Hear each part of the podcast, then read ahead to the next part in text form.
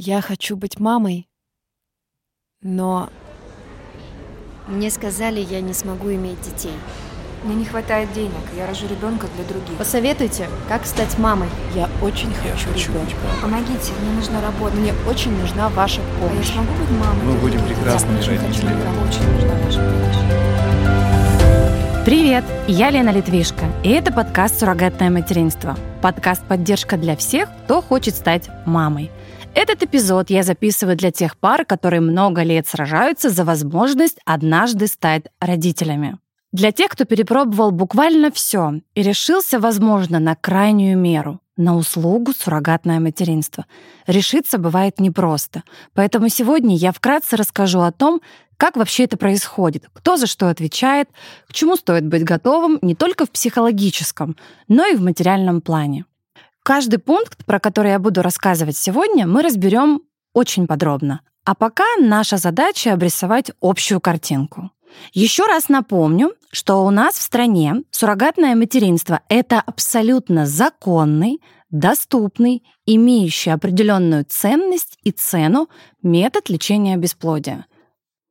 Это закрепили, и с этим знанием поехали рисовать общий маршрут родителей, которые только обратились в агентство. Ну, с чего начнем? Первым делом я выясняю будущих родителей, были ли они у врача-репродуктолога, и на основании чего, по каким причинам вообще решили воспользоваться услугой суррогатная мама. Спрашиваю, есть ли собственные дети, как долго пара готовилась стать родителями? Если есть такая возможность, если клиент открывается, я спрашиваю. И про хронические заболевания. То есть собираю как бы пазл, чтобы было понимание, нужна ли только суррогатная мама или этой паре нужны и донорские материалы. А может быть такое, что им вообще пока никто не нужен. Поясню. Бывает такое, что пара долгие годы не могла зачать ребенка самостоятельно. Увидели, узнали про услугу суррогатная мама и решили перескочить посещение центра ЭКО и прийти сразу к нам в агентство за суррогатной мамой. Хочется отметить, что в Российской Федерации суррогатное материнство показано для пар, состоявших в браке, которые проходят определенный путь в области своего бесплодия и бессилия. Здесь мы говорим о несостоявшихся беременностях, неудачных попытках, мертворождении, множественных переносов, которые не принесли желаемого результата. Либо женщина вообще ни разу не удалось забеременеть. Также показаниями могут служить и хронические заболевания, отсутствие матки, онкологические изменения и так далее. То есть Важно, чтобы у пары были определенные медицинские показания для того, чтобы воспользоваться услугой суррогатная мама.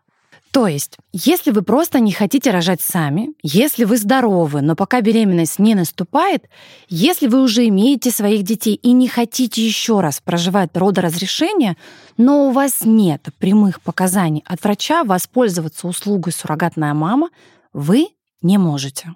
Собрав небольшой анамнез будущих родителей, я подробно рассказываю о законности этой услуги. О том, что все процессы регулируются пусть не идеально, но достаточно неплохо. Поэтому, если соблюдать определенные юридические правила и нормы, то программа пройдет максимально комфортно для всех участников. Мы понимаем, что это не подпольная торговля детьми или женщинами. Это регламентированная, регулируемая, законная, возмездная услуга. Как мы будем общаться с суррогатной мамой? И будем ли? Вопрос коммуникации родителей и суррогатной мамы обычно всплывает следующим. И как только дело касается человеческих отношений, здесь появляется огромное количество граней и нюансов. Поэтому я практически сразу спрашиваю, кто будет заниматься контролем, коммуникацией, сопровождением суррогатной матери. Спрашиваю я это для того, чтобы понимать, кто за что отвечает. И тогда я определяю лично для себя, зачем ко мне пришел клиент. Ему нужен просто подбор суррогатной мамы. Или дальше вся ответственность за коммуникацию с ней, сопровождение в центре ИКО, регистрация ребенка, передача гонорара, все отношения, как юридические, так и человеческие, делегируются мне и моему агентству. Немаловажный при этом не самый очевидный вопрос, который изначально может даже поставить будущих родителей в тупик. Насколько громко звучит ваше имя и фамилия в том регионе, где вы проживаете? Ну или, например, в интернете. То есть мы должны понимать, что договор между сурмамой и биологическими родителями, он не закрытый. То есть в этом договоре возмездного оказания услуг прописаны базовые вещи. Кто ты такой? Как тебя зовут? Где ты живешь? И твои паспортные данные. Тут будущим родителям важно определить для себя, принципиально ли для них, чтобы суррогатная мама знала все. Почему этот вопрос возникает? Вы должны понимать, что программа может пройти по-разному. То есть могут быть какие-то разногласия, вы можете быть недовольным друг другом. Маловероятно, что вы, как клиент, пойдете на телевидение и станете кричать «Ай-яй-яй, наша суррогатная мама была такой-то секой», ну или что-то в этом духе. Но вот то, что суррогатная мама за денежное вознаграждение может пойти в телевизор и как-то наделать вам неприятностей, такое исключать нельзя. Поэтому нужно понять для себя, готовы ли вы на эти риски. Работая с агентством, вы можете быть незнакомы с суррогатной мамой лично. Да, вам совсем не обязательно трещать за чашкой чая, кофе, обниматься и обсуждать новые сумочки. Но при этом, даже ни разу не встречая свою суррогатную маму, клиент знает все — как проходит беременность, все о состоянии ее здоровья и малыша, что происходит в жизни их суррогатной мамы. А вот мамочка знает ровно столько, сколько вы хотите, чтобы про вас знали. Это очень важный принцип работы агентства. Вот вы нашли себе суррогатную маму. Неважно, сами или обратились в агентство, ее обследовали врачи, утвердил репродуктолог, она и ее тело подготовлены. И вы, в свою очередь, готовы взять ее на работу по договору оказания возмездных услуг. Именно на этом этапе очень важно понять порядок взаиморасчетов, определить, сколько и на каком этапе суррогатная мама будет получать денежное вознаграждение. Будут ли какие-то штрафы, за что женщина может быть наказана, сумма этих штрафов. Все это должно быть зафиксировано на бумаге. Как говорил мой первый работодатель, бумага стерпит все. И в суррогатном материнстве это находит свое отражение, а особенно, когда законодательство несовершенно. Важно, чтобы на бумаге было описано, где права и обязанности суррогатной мамы заканчиваются, а где начинаются права и обязанности биологических родителей. К этому этапу я рекомендую подходить с особой скрупулезностью и внимательностью. Да, давайте поговорим про деньги. Кто, когда, сколько? Если мы говорим о ценности и ценообразовании, возвращаю вас к мысли, что суррогатные мамы — это классные, замечательные, здоровые женщины, у которых образно уже лампочка горит. Им нужны деньги. Пожалуйста, давайте сразу избавимся от иллюзий, что суррогатная мама всю жизнь об этом мечтала. Просто спит и видит, как же она хочет родить для кого-нибудь ребенка. Это все ерунда. Главное здесь, как ни крути, барабанная дробь — деньги. В Российской Федерации в среднем услуга суррогатная мама, то есть вот этот гонорар за родоразрешение, гонорар итоговый большой, ради которого женщина идет в программу, составляет от миллиона до полутора миллиона рублей. Здесь имеет большое значение, с какого города суррогатная мама, переезжает она или нет, либо она живет там же, где и жила, нужно ли ей арендное жилье, опытная она сурмама или неопытная. Знаю, что где-то в периферии есть женщины, которые говорят, что рожают за 500 тысяч рублей. Я занимаюсь этим видом деятельности очень-очень давно, такой цифры не встречала, поэтому я не знаю, где вы их находите. Поделитесь. Если была двойня, женщина получает компенсацию за второго ребенка. Размер этой компенсации в среднем от 100 до 250 тысяч рублей. Если было кесарево сечение по медицинским показаниям, женщина тоже получает компенсацию от 100 до 200 тысяч рублей за операцию. Условно, эти деньги полагаются на восстановление здоровья. Еще есть промежуточное содержание суррогатной мамочки. Заработная плата во время беременности. Это будет 9 платежей кратно месяцам беременности. В среднем разбег заработной платы на сегодняшний день от 20 до 50 тысяч рублей. Опять же, здесь нужно учитывать ваш регион проживания. Плюс могут быть надбавки на улучшенное питание, но здесь женщина должна предоставлять отчет, где и что она приобрела. и единовременные выплаты на одежду порядка 30 тысяч рублей, которые можно потратить на одежду, компрессионное белье, чулки, ну и что-то связанное с гардеробом. Что может быть еще в содержательной части суррогатной мамы? Может быть предоставление арендного жилья, если женщина переезжает из своего родного города в город проживания биологических родителей. Либо женщина, не меняя города проживания, переезжает в другой район, чтобы ее окружение не видело, что она беременна. Да-да-да, Такое тоже бывает, поверьте. Вообще всякое бывает. Еще один момент, который касается денег. Биологические родители всегда содержат ту беременность, которую готовят. То есть создание эмбрионов, оплата приема в клинике ЭКО, проживание суррогатной мамы на период манипуляции в другом городе. Если девочка иногородняя, все эти траты берут на себя строго биологические родители. Все издержки, связанные с препаратами, госпитализацией, платные приемы сотрудничества с частными клиниками – все это финансовая ответственность будущих родителей. Роддом и врача выбираем мы? Вот суррогатная мама забеременела. Здесь, как я уже говорила, нужно решить, кто за что несет ответственность. Где женщина будет стоять на учете, переезжает ли она в другой город и в какой женской консультации она будет наблюдаться. В данном случае суррогатная мама не принимает основных решений. Она предлагает варианты, которые, возможно, были бы ей удобны.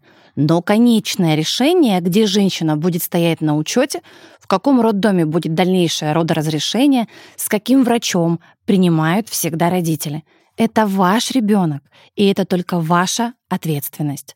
Суррогатная мама в данном случае по договору является исполнителем, женщиной, которая прикладывает все усилия для вынашивания вашего ребенка, но ответственность за принятие глобальных решений всегда несет только биологический родитель. Уже 30-я неделя. Что-то мы начинаем нервничать. Представим ситуацию, что все хорошо. Ваша суррогатная мама доходила до 30 недель, и настало время подготовки к родоразрешению. Когда вы только начинаете думать, где рожать, нужно понимать, а вообще в этом роддоме есть практика рождения ребенка от суррогатной матери? У них есть юридический опыт в этом вопросе? Или вы будете формировать его первым? Если так, то нужно понимать, что вы можете столкнуться с рядом вопросов. Готовы ли вы их решать, или есть смысл выбрать роддом, где есть подобный опыт родоразрешений с суррогатной матерью, где вам все расскажут, какие нужны документы, в какой форме их нужно подготовить. И заранее у каждой беременной женщины на определенном сроке появляется такая тревожная сумка, с которой женщина всегда едет в роддом на случай, если это не ложная якобы схватка, а самая настоящая. Так и здесь к определенному моменту должен быть подготовлен пакет документов. Соответственно, когда документы готовы, когда вы знаете, где и с кем будет рождаться ваш малыш, остается только одно — Вдохнуть, выдохнуть и попутно заниматься гнездованием. Займитесь оборудованием комнаты, думайте о том, какая будет коляска, какая переноска, и ждите, когда родится ваш малыш. Кстати, хочу добавить, что во многих роддомах на сегодняшний день сняли ковидные ограничения, и биологическая мама может присутствовать на родах. Раньше мы спрашивали, а хотели ли бы вы присутствовать на родах, принимать своего ребенка, первым взять его на ручки, но вот как будто бы это вы. Вот прям записать себе эту правильную программу в память и забыть суррогатную маму. Потом, когда наступил ковид, Мамы очень хотели, но возможности такой не было. И мамочки приезжали за своими малышами уже на выписку. А сейчас ограничения сняли, присутствовать в роддоме можно. И вот как раз после съемки я поеду и сообщу своим замечательным будущим родителям о такой возможности. Наш малыш уже появился на свет. Я готов заняться документами. Куда идти? Что делать? Как только ребенок родился, и у вас готовы все документы, кстати, Процесс передачи ребенка возможен только, когда он родился. Поэтому сразу после его родоразрешения со всеми документами, которые вам выдаются в роддоме, вы отправляетесь в ЗАГС, где для пар, состоявших в браке, незамедлительно выдают свидетельство о рождении, и вы получаете свое авторитетное право называться мамой и папой. Оплата услуг во всех агентствах происходит по-разному. У меня есть правило. Сначала свидетельство о рождении, потом гонорар. В данном случае я являюсь доверительным лицом между суррогатной мамой и биологическими родителями, условно клиентом. Биологические родители передают гонорар заблаговременно, и сурмамы рожают спокойно, зная, что ничего с их денежками не случится. Но не всегда все происходит радужно. А особенно, если суррогатная мама напрямую коммуницирует с родителями. И я понимаю страх этих девочек. Она сейчас ребенка отдаст, от ребенка откажется, и, грубо говоря, ее просто кинут. Такое бывает. И самое страшное, что ты потом ничего не докажешь.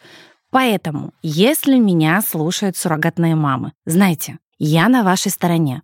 Подготовьтесь и воспользуйтесь моим лайфхаком.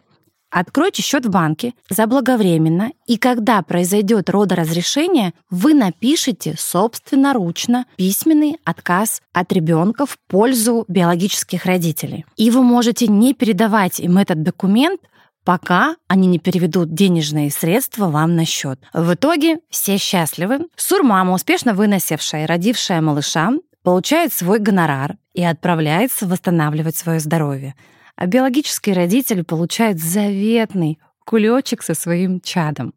Поверьте, это очень краткий, сжатый пересказ основных этапов программы суррогатного материнства. И мы можем сказать, рассмотрели идеальное ее течение. Конечно, бывает всякое.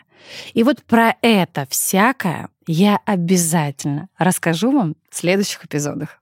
С вами была Елена Литвишко, эксперт в области суррогатного материнства и донорства ацитов. Вот уже 10 лет я занимаюсь этим непростым, но горячо любимым делом и являюсь руководителем и создателем сети агентств АСМЕД, Ассоциация суррогатных мам и доноров ацитов. Всю подробную информацию вы найдете по ссылке в описании.